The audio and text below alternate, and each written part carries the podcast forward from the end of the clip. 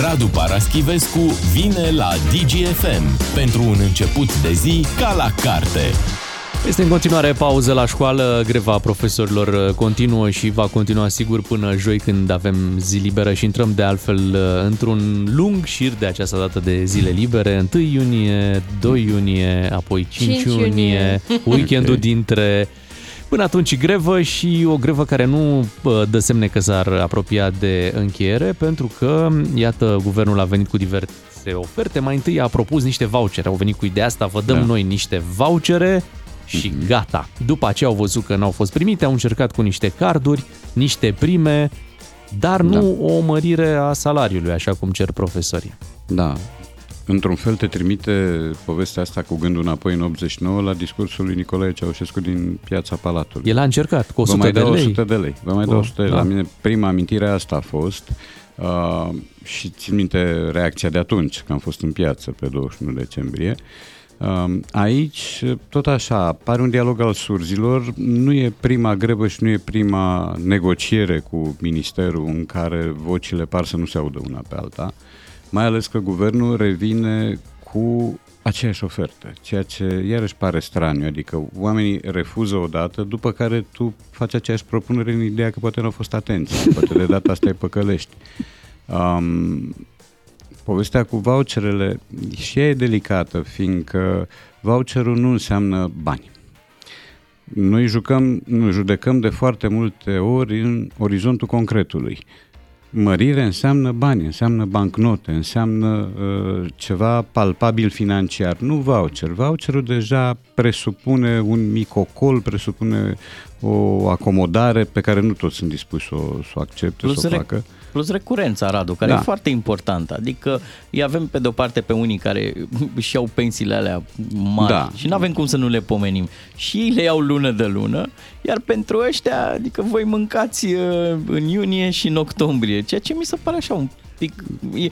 Ai bate așa cu degetul de obraz. Într-un sistem educațional care oricum mi se pare subfinanțat de o vreme bună încoace, și acum văd că se și instrumentalizează politic toată afacerea. Cei 4 vicepreședinți ai PNL-ului i-au cerut premierului Ciucă să discute mai apăsat cu ministrul educației și cu ministrul muncii, nu, cu ministrul de finanțe și cu ministrul muncii, încercând să arunce pisica politică dintr-o curte în alta, pentru că cei 2 miniștri sunt, nu, de la PSD. Și atunci, în orice caz, ministrul muncii, și atunci lucrurile ar putea dobândi altă coloratură. Dar e doar un fel de a refuza o negociere propriu-zisă, pentru că în momentul în care faci aceeași ofertă nu se cheamă că e o negociere interesantă. De partea cealaltă, tu suspensi sau ții în suspensie un domeniu vital.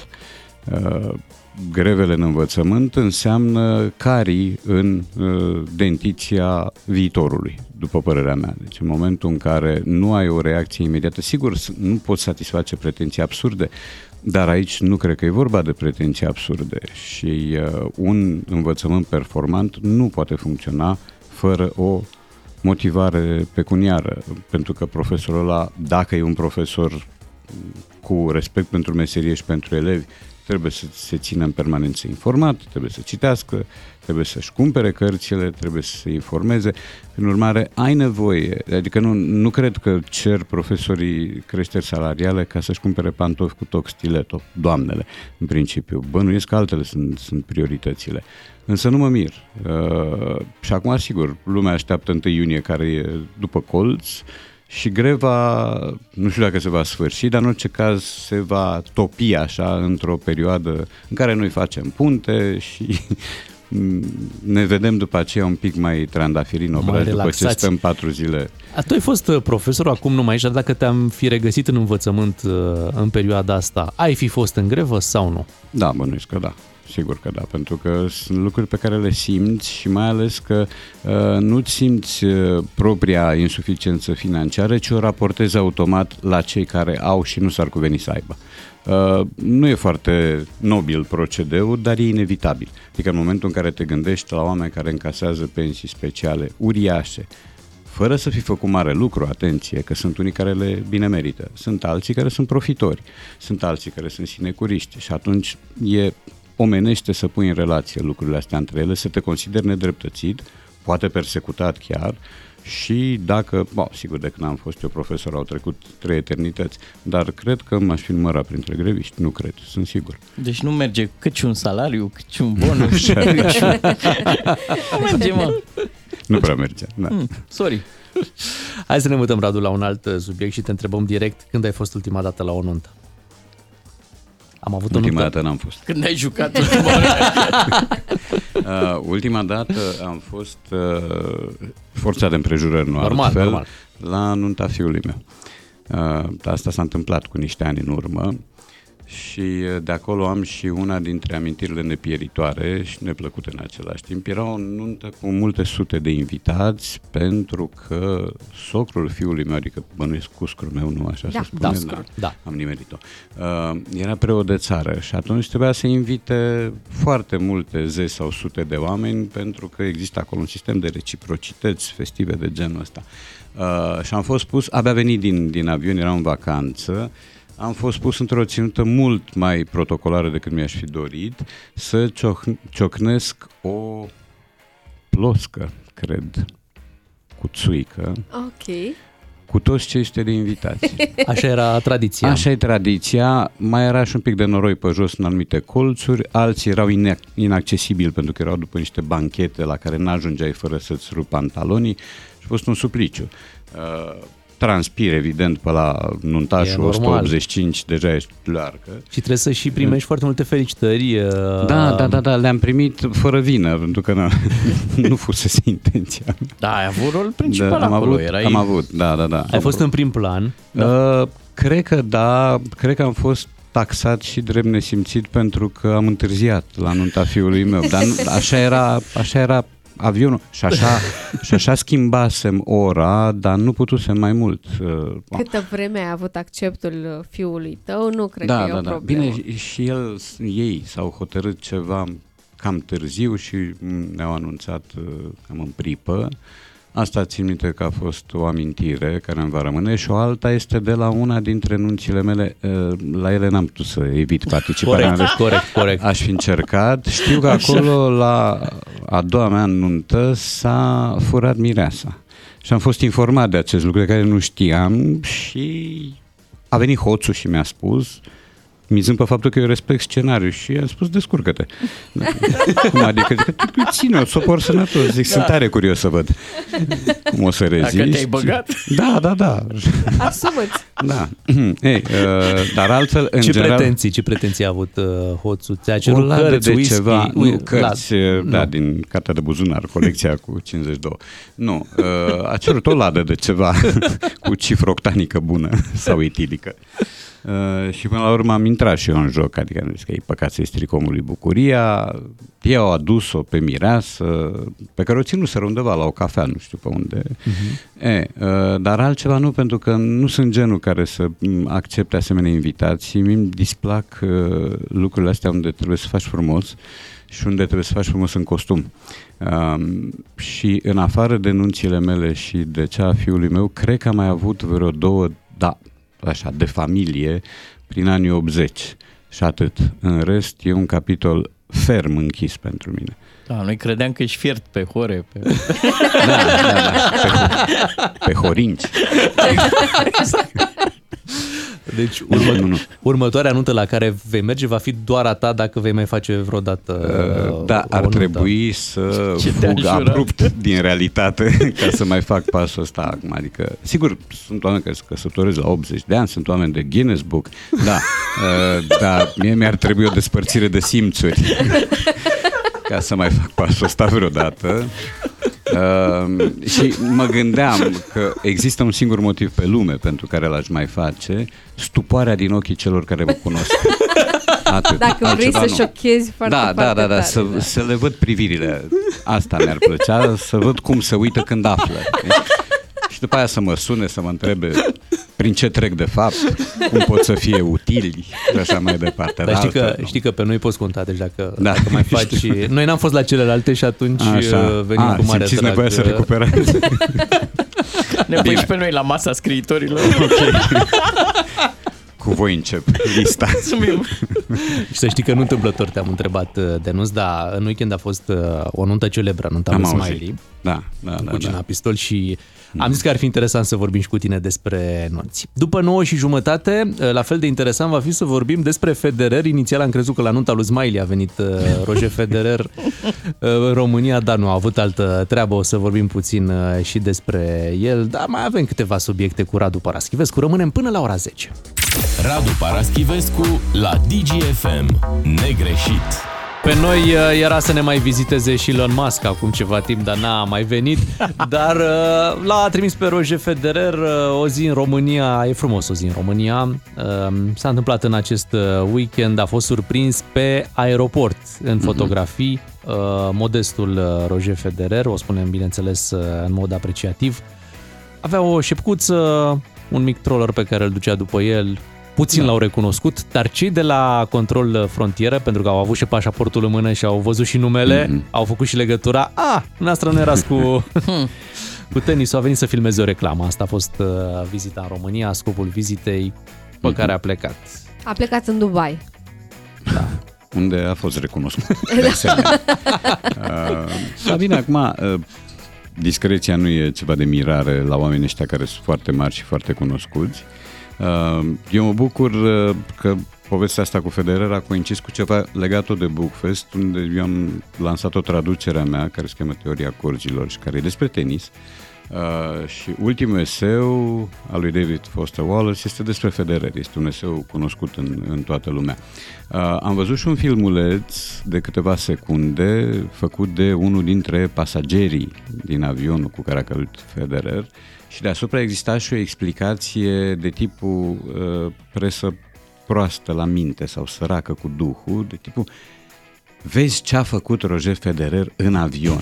Te aștepți, nu știu, să dezbrace, să facă un număr de striptease. A înaintat câțiva pași cu trolul și a zâmbit de 2 ori și a răspuns la salut. Asta a făcut Roger Federer. Dar discreția nu e ceva care trebuie să ne surprindă, pentru că de obicei oamenii importanți și oamenii educați, că sunt unii importanți și needucați, dar cei și importanți și educați, așa se comportă. Am prins și eu, odată l-am prins pe Răzvan Lucescu într-un avion și odată pe Hagi. Se comportau absolut firesc, deși sigur erau cei mai cunoscuți pasageri de acolo.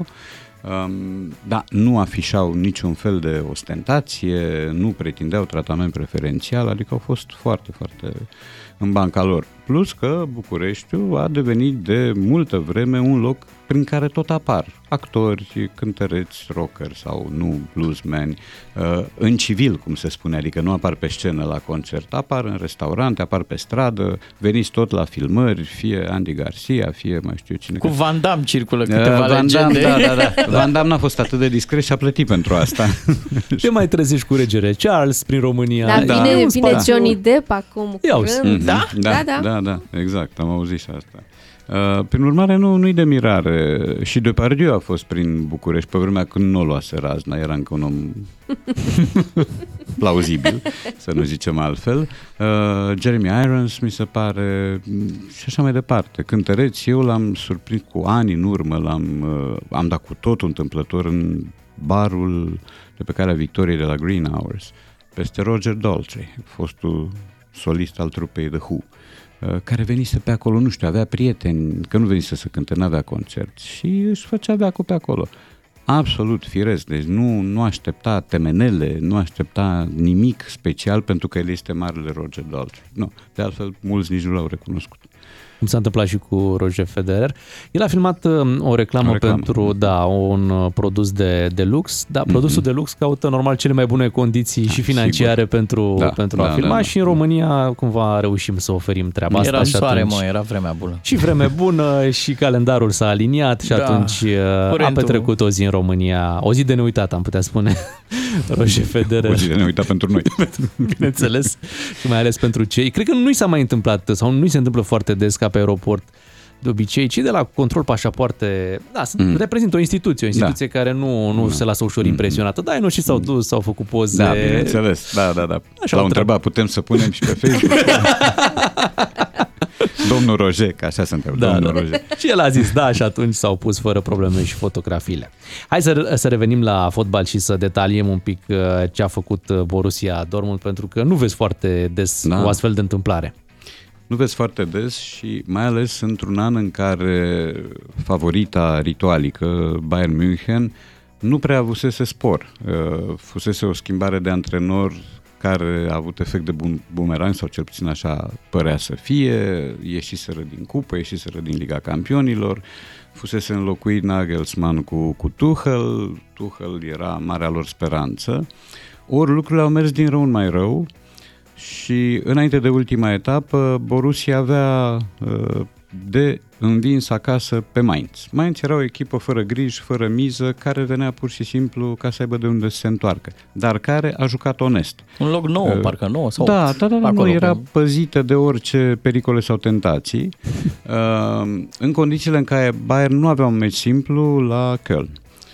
Bayern trebuia să câștige, evident, și să aștepte un pas greșit al Borussiei, iar pasul greșit a venit. Borussia a început foarte prost meciul, a fost condusă cu 2-0, a ratat un penalti, a egalat cum necum prin minutul 90 ceva, nu știu, 94, și ar mai fi avut de 2 bani speranță un al treilea gol prin miracol în minutul 95, da, ar fi fost straniu de-a dreptul. Și Bayern, care era deja condamnată, s-a văzut câștigătoare, având grijă ca imediat după ce a câștigat să-și concedieze 2 oameni din conducere, neiertând ce se întâmplase pe parcurs. Totuși, sezonul nu e un sezon plin pentru Bayern, miza era Liga Campionilor în primul rând, iar ăsta este un campionat obținut așa, la mustață. Ceva asemănător până la un punct s-a întâmplat și la noi aseară, când Farul și Șepși au jucat în deplasare la CFR Cluj, respectiv Craiova. Toate scenariile și toate zvonurile mizau pe victoria gazdelor, clar, pentru că echipele vizitatoare n-aveau nicio miză. Spre cinstea lor și în aplauzele generale, și Farul și Șepși au jucat ca și cum ar fi avut miză, au câștigat spre disperarea Craiovei și mai ales a CFR-ului. Dan Petrescu a făcut crize de isterie și a recitat din înjurăturile strămoșești, așa, cu camera în față, în condițiile în care el totuși s-a calificat pentru baraj. Mă gândesc ce s-ar fi întâmplat dacă nu s-ar fi calificat. Ce avea de reproșat? Că s-a jucat pe bune? Sau le-a reproșat celor de la Farul că au jucat, că și-au dat viața pe teren. Acum există un trecut nu atât de îndepărtat în care la un moment dat CFR Cluj a fost concesivă cu Farul. Cu Viitorul se chema pe atunci și probabil că se aștepta o reacție corespunzătoare după nu știu câți ani. Hagi la rândul lui a avut parte de niște vorbe mai usturoiate. Bănuiala mea e că ei între timp s-au și împăcat, au vorbit probabil la telefon, sunt oameni care se știu de decenii, au făcut carieră împreună, dar pentru public a fost ceva teribil de neplăcut, adică a fost o manifestație de mahala și o acuzație cu totul stranie că partenerul de competiție își respectă condiția, adică să ajungi să înjuri pe cineva la propriu pentru că joacă și nu se dă la o parte, mi se pare una dintre explicațiile pentru care arătăm atât de prost. Arătăm prost nu doar fotbalistic, ci și etic. Și asta e o tristețe. De partea cealaltă, Farul și-a făcut treaba și a jucat câteodată ca o adevărată echipă campioană, iar Șepși putea să învingă clar de tot la Craiova, deși n-avea nicio miză. Craiova a avut norocul unui portar aflat în zi bună. Ei bine, Farul și Șepși, câștigătoarele de aseară, se vor întâlni în Supercupă, pentru că una a luat campionatul și alta Cupa României. Știi care e diferența între Șepși și Farul și echipele din Germania? Că există, că ele seamănă că au jucat corect. Cei de la Mainz, că după ce au luat autocarul, ei au mers pe autostrăzi. Da. Aici lucrurile se despart. Da. E o mică diferență. Da, o mică diferență a fost și meciul FCSB Rapid, o diferență de la 1 la 5, o mică diferență. Cum ți s-a părut a mai existat un 5-1 la un moment dat, când mi se pare că Andone era antrenor la Rapid, tot așa ceva, cu, nu știu, 10 ani în urmă, habar n-am, poate mai mult. Da, bine, Ăsta trebuia să fie un meci de care pe care, în care Rapid să se împotrivească unei victorii a FCSB-ului, să se împotrivească așa șicanând-o și făcând-o să rateze titlul.